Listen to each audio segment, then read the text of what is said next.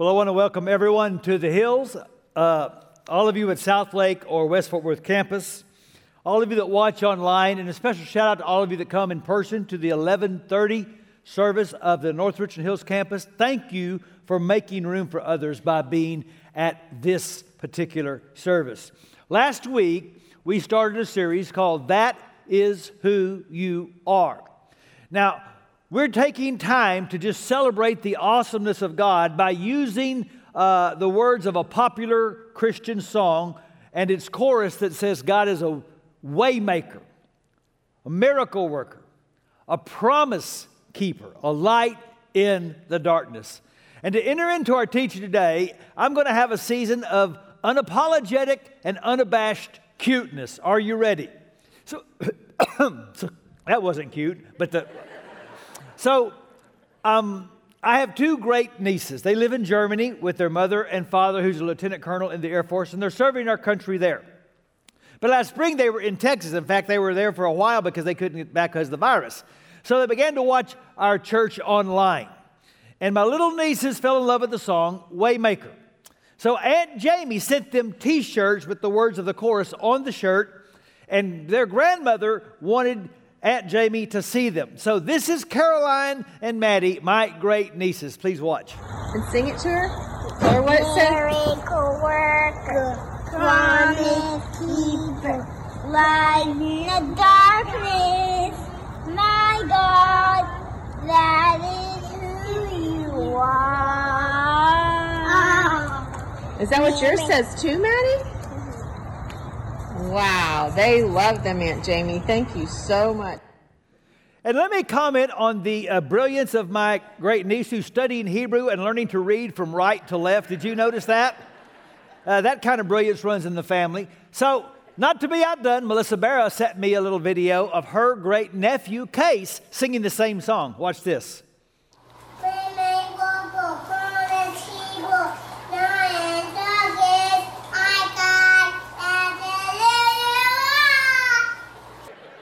So there you go. You don't have to worry about the future of worship ministry because we have some great young worship ministers growing up. So, and by the way, you can send me the videos of your cute grandkids. I'll watch those as well. And it reminded me when I was a child, one of my favorite times in the evening was to sit on one side of my dad, my brother on the other, and he had this big, thick book, and he would read us Bible stories. In fact, just recently going through my dad's home, I found that book that I had not seen in decades. I loved those stories, especially the ones that involved the supernatural. And as a child, my worldview had no problem accepting accounts of miracles as real and true. And you know what? my worldview still does. I still have no problem believing the stories in the scripture of God doing miracles. Now, I recognize that some would think my worldview is a bit childish. Because the waters we swim in today uh, tell us that uh, the universe is mechanistic. That if it can't be explained by a natural law, it can't be real or true. Now remember, we said last time, the most important thing about you is what you think of God. Do you believe in a God who is a miracle worker? And it might be a struggle for some of you because you've been taught that you can't believe in the God of the Bible and believe in science. Now, I don't have time to go deep into this. Several years ago, Taylor Walling and I did a series, But What About? where we took up some of the largest obstacles to faith. And in that series, there is a message by Taylor that's just brilliant on the Bible and science. And that is on our website, and I would encourage you to go and listen to it again. Let me just say now it is a false dichotomy to think that science is about evidence and religion is about accepting irrationality, which might explain why there are such a huge percentage of believing scientists in the world. You see, if you have left religion because of this false dichotomy. You have not left faith, you have just shifted faith. Because everyone has a faith system. Everyone makes assumptions about reality that cannot be proven through the scientific method. Now, that's important what I just said. Everyone has some assumption about reality that science cannot prove. Science can do great things. I love science. I believe we can trust science because it's simply exploring the world God made. Science can uh, combine things, crossbreed things, it can even clone things. What science cannot do is create out of nothing. There is no scientific way to take nothing and produce something. And we all admit something is here. So get this the matter of how matter got here is a matter of faith. You have to make a faith conjecture on how things got here.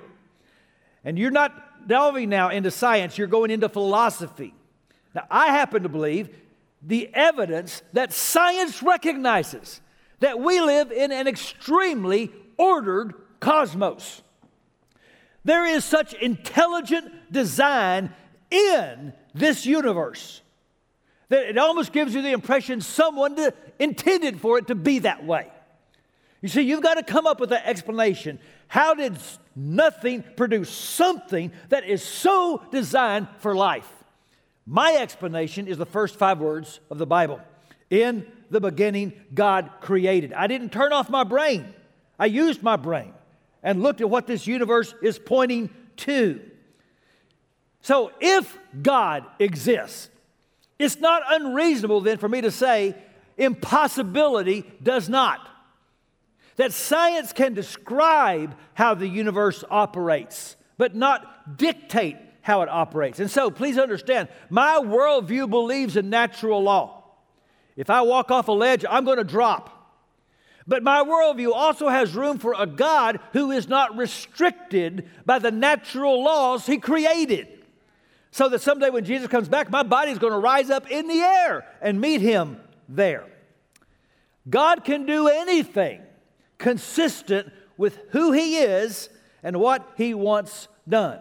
The Creator can intervene into his creation any way he chooses, and he can do so easily.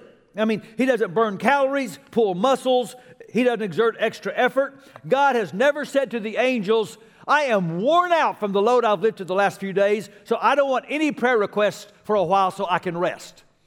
As God said to Abraham in Genesis 18, is anything too hard for the Lord? The I am that is revealed in the scriptures can do whatever he wants, wherever he wants, whenever he wants, with and for whoever he wants, if he wants. Just ask Elijah. Each week in this series, we're going to look at a story from the Old Testament. And today we're going to be focusing on 1 Kings 17 and 18. You go back and read those chapters later. But in two chapters, you just have one story after another of the supernatural. It starts with Elijah going to King Ahab saying, It's not going to rain again till God says, and it didn't rain for three and a half years. Then God sent Elijah out to the barren place by a brook where he got fed by ravens every morning and night. Then God sent him to another country where there was a widow about to starve, a little bit of oil and jar for her and her son. Elijah says, Make me something to eat. She I got nothing to make it with. He says, Just trust me, and you'll never run out of flour and oil. And he stayed there for a long time, and they had miracle food every day to eat. Later, her son died. Elijah said, Give me the boy. He lay down on top of that boy. Now, realize no one in the Bible to this point has ever come back from the dead. And Elijah prayed, God, give him his life back. And it happened. Then you read about how Elijah had a contest on Mount Carmel with the prophets of Baal, and he called down fire from heaven. Then he prayed, and after three and a half years, a drought ended, and God enabled him supernaturally to run past Ahab's chariot to get home before the king did. I mean, story after story after story, and every one of them is presented as very, very normal. Because to the authors of the Bible, faith is not illogical, faith is theological. Faith introduces God into the equation. And so we agree with prophet Jeremiah, our sovereign Lord. You have made the heavens and the earth by your great power and outstretched arm. Nothing's too hard for you. You know what he's saying? God, if you're the creator, then there's nothing in creation you cannot do if you want. And so, despite the efforts many have made, God has remained stunningly shrink resistant. I am still is. So, let me put my cards on the table.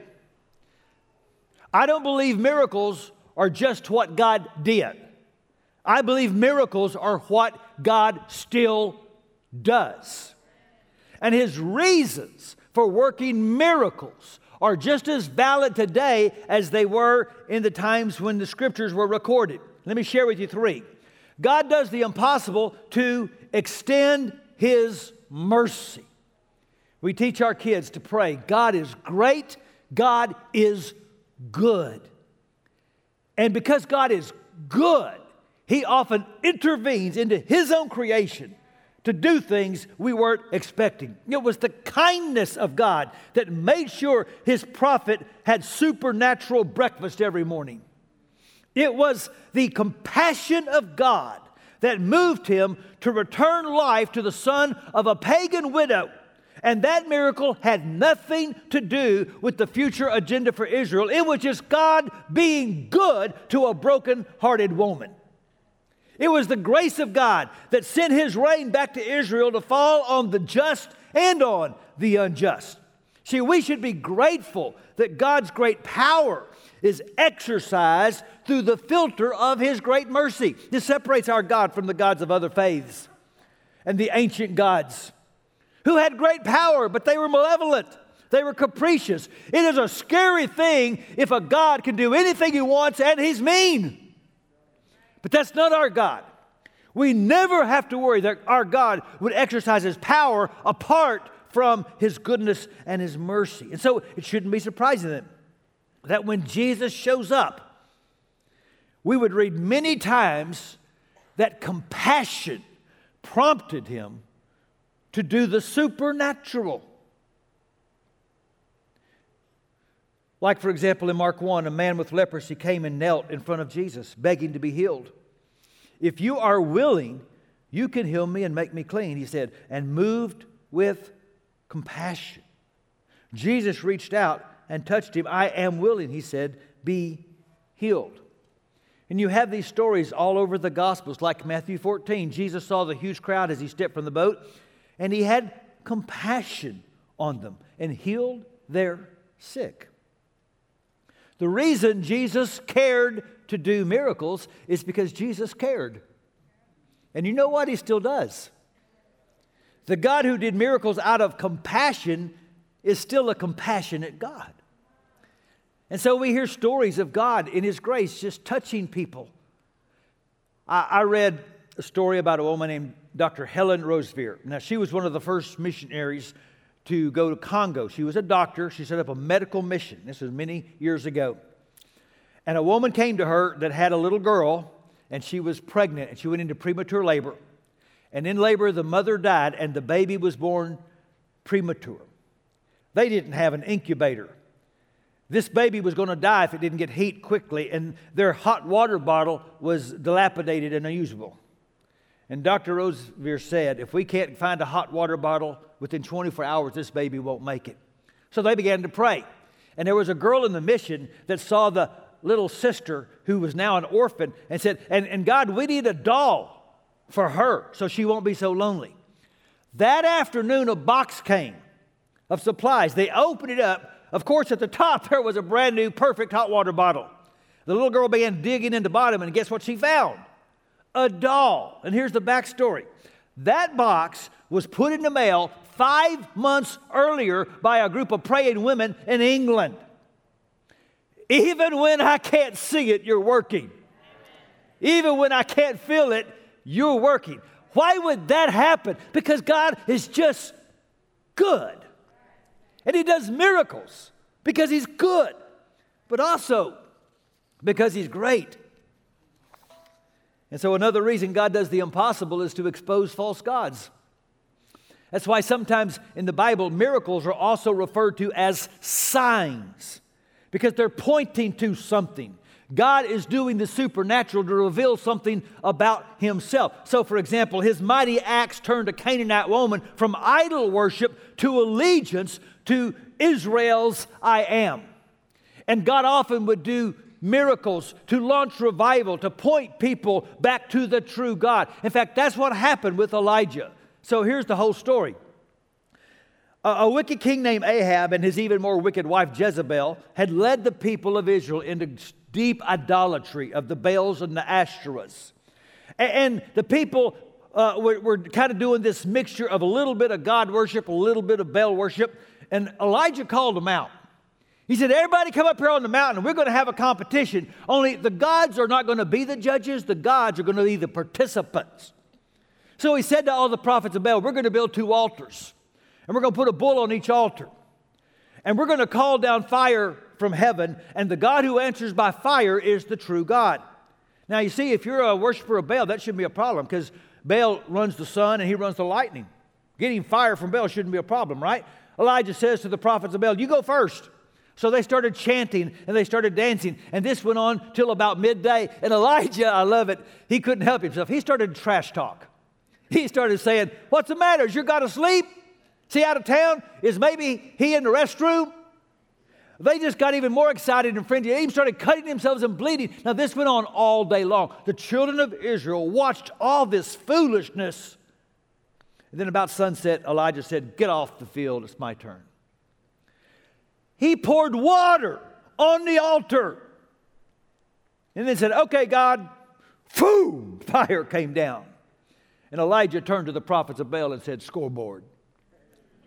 And the scripture says, when all the people saw it, they fell face down on the ground and cried out, The Lord, He is God. Yes, the Lord is God. Why does God do miracles?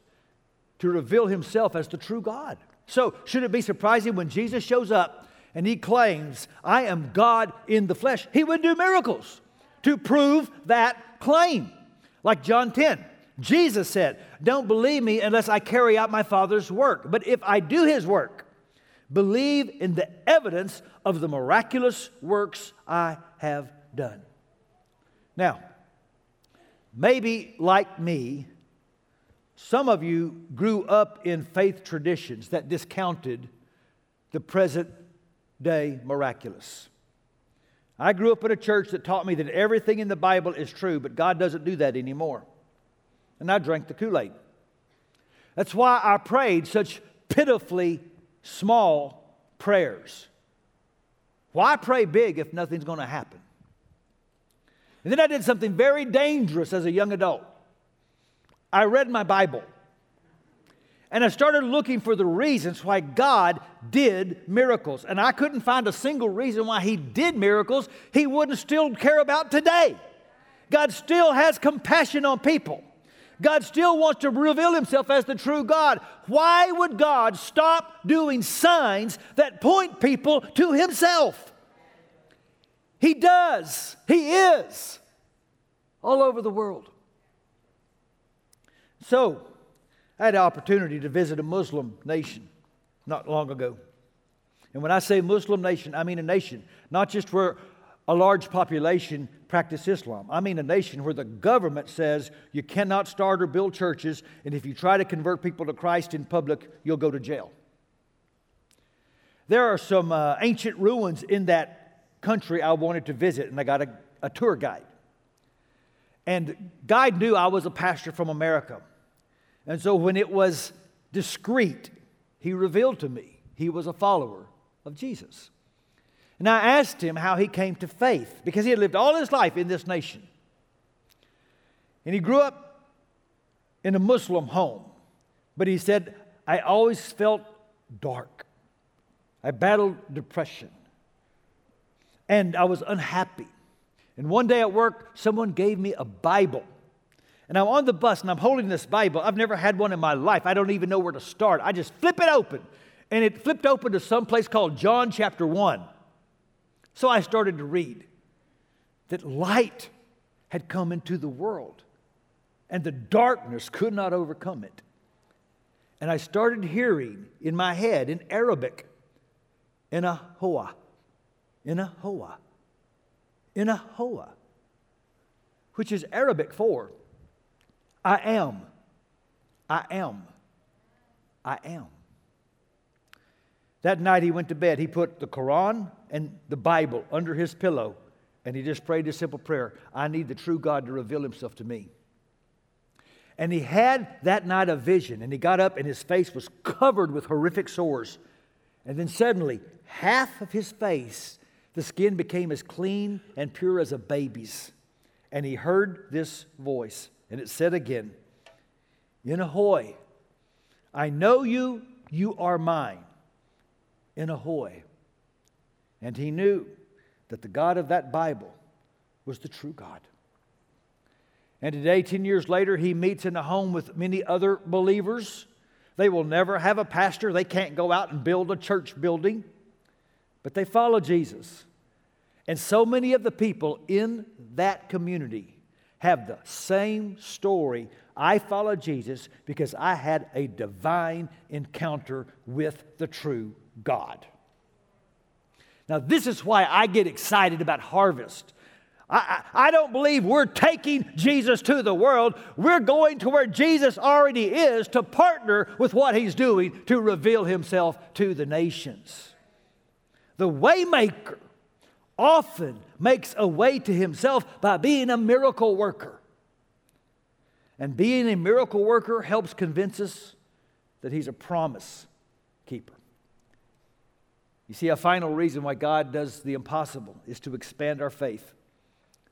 Every miracle Elijah experienced just increased his boldness to ask for the next one.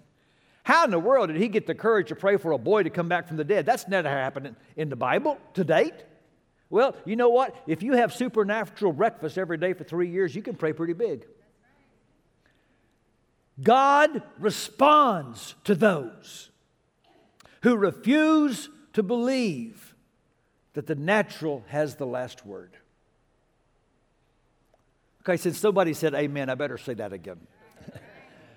God responds to those who refuse to believe that the natural has the last word. Come on, people.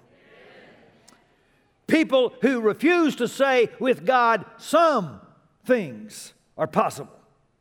You know, Jesus often healed people simply because they refused to believe the natural had the last word. A woman who had had a blood disease for 12 years and doctors couldn't help her thought to herself, if I just touch his clothes, I could get well. And she did. And she felt the power come into her body, and Jesus turned and said, Daughter, your faith has healed you. In Mark 10, Bartimaeus is on the side of the road, a blind man calling, Jesus, Jesus, what do you want? I want you to fix my eyes. and Jesus said, Your faith has healed you. But one of my favorite stories is in Mark 2. Four guys carry a paralyzed man on a mat and they put him at the feet of Jesus. And it says that when Jesus saw their faith, he said to the man, Get up and walk. Now, get this. God is so good that sometimes He gives a miracle to somebody because somebody else believed for Him. And our God responds with mercy to us who want our faith expanded so that we can begin to experience the supernatural more often. God gets it. We swim in this current every day of the universe is mechanistic. And it's hard sometimes to believe that the natural doesn't have the last word. So, for example, a man comes to Jesus one time with a very sick boy. Have mercy on us and help us if you can. What do you mean, if I can?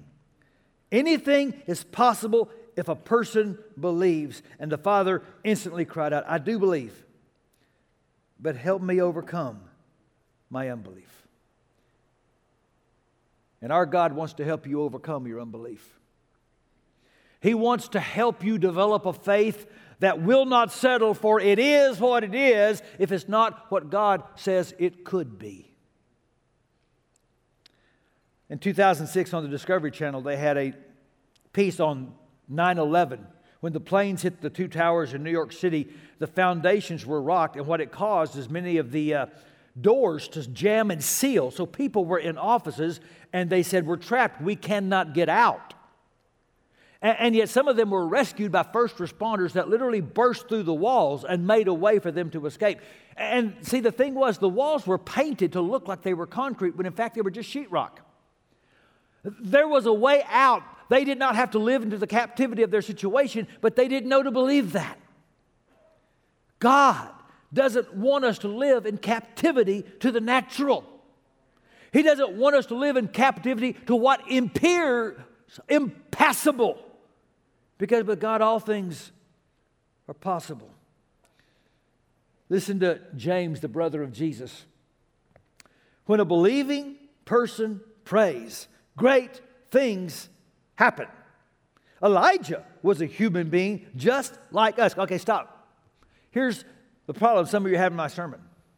Well, yeah, Pastor Rick, but if I was a Bible character, I could expect to see miracles. But I'm not a Bible character, I'm just an ordinary person. So was Elijah. He wasn't from Krypton. says he was a human being just like us. But he prayed that it would not rain, and it did not rain on the land for three and a half years. And then he prayed again, and the rain came down from the sky, and the land produced crops again. Because when a believing person asks the miracle worker, anything is possible. And so let me retell one of my favorite all time stories. It happened in 1995. It was told by Paul Harvey, the well known radio commentator. A young mother in Biloxi, Mississippi, pulled into the parking lot of a grocery store with her three year old son, and she gave him a little lecture before they got out of the car. Now, Mama just going to run in and get a few things to make supper for you and me and Daddy, and I'm not going to buy chocolate chip cookies, so don't even start that with me. So she put him in the little cart, and they go up and down the aisles. They came down the aisle where he saw his heart's delight. Mama, could we please get some chocolate chip cookies? Mama told you we're not getting any. They go around the corner. Mama, can we go back and get some chocolate chip cookies? Don't make Mama have to spank you in this store. We're not getting cookies tonight. So she got in line to check out. Evidently, the little fella thought, This is my last chance, because according to Paul Harvey, he stood up in the cart and said, In the name of Jesus, could we get some chocolate chip cookies? And evidently, the people that heard him were either so convicted or amused that Harvey says that young mom went back to her car with 23 boxes of chocolate chip cookies. So it's 2020. The vision that has driven our church for many years is almost over. Very soon, I'll be sharing with you a brand new vision for our church. I shared it recently with our elders, and it has got some audacious plans. And I said to them, if we give our church a vision that isn't so big only God could make it happen, we've thought too small. Listen, the most important thing about you is what do you think of God? Is your God a miracle worker? If so, then it is impossible to ask too big. Our audacity to ask can never exceed his capacity to answer. That's how Jesus taught us to pray the first four words Our Father in heaven. That wasn't his address, that's his authority. Jesus is teaching you to pray. Your Father lives above this universe. Your Father lives outside this universe. He created this universe, and He can do anything within it that is consistent with His character and His will. God can do whatever He wants. Whenever He wants, wherever He wants, for and with whoever He wants, if He wants. Don't let anyone tell you different. And so I have a good friend, a pastor, who has three precious little girls, and every night he reads them stories. The oldest girl has gotten to the age where she started school, and she's starting to learn the difference between make believe and real. And so a few months ago, Daddy was reading a story to his little girls, and the oldest just blurted out, That's not possible. And little sister blurted right back, You're not the boss of possible. That's pretty good theology. No professor, no doctor, certainly no skeptic is the boss of possible. God is a miracle worker. And with him, all things are possible. And so, church, have great faith in God, but even more, have faith in a great God, a waymaker, a miracle worker, a promise keeper, a light in the darkness. My God, that is who you are. Let's bow our heads. Let's pray to Him right now. And I'm going to ask you to do the first part of the prayer. And I'm going to ask you to do two things. Here's the first I want you to ask God to intervene right now in your life, in some place of your life where you feel trapped or stuck and you don't see a way. It feels impossible. Ask God to do something.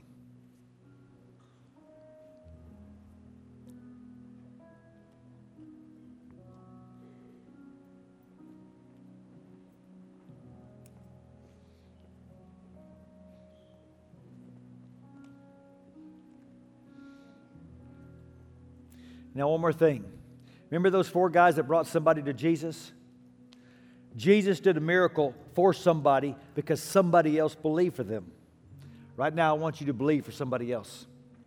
I want you to ask God to do something amazing for somebody else. Believe for them right now. Maybe a healing, maybe a breakthrough, maybe a salvation. God's greatest miracle is to bring us to Christ. Right now, I want you to believe for somebody else.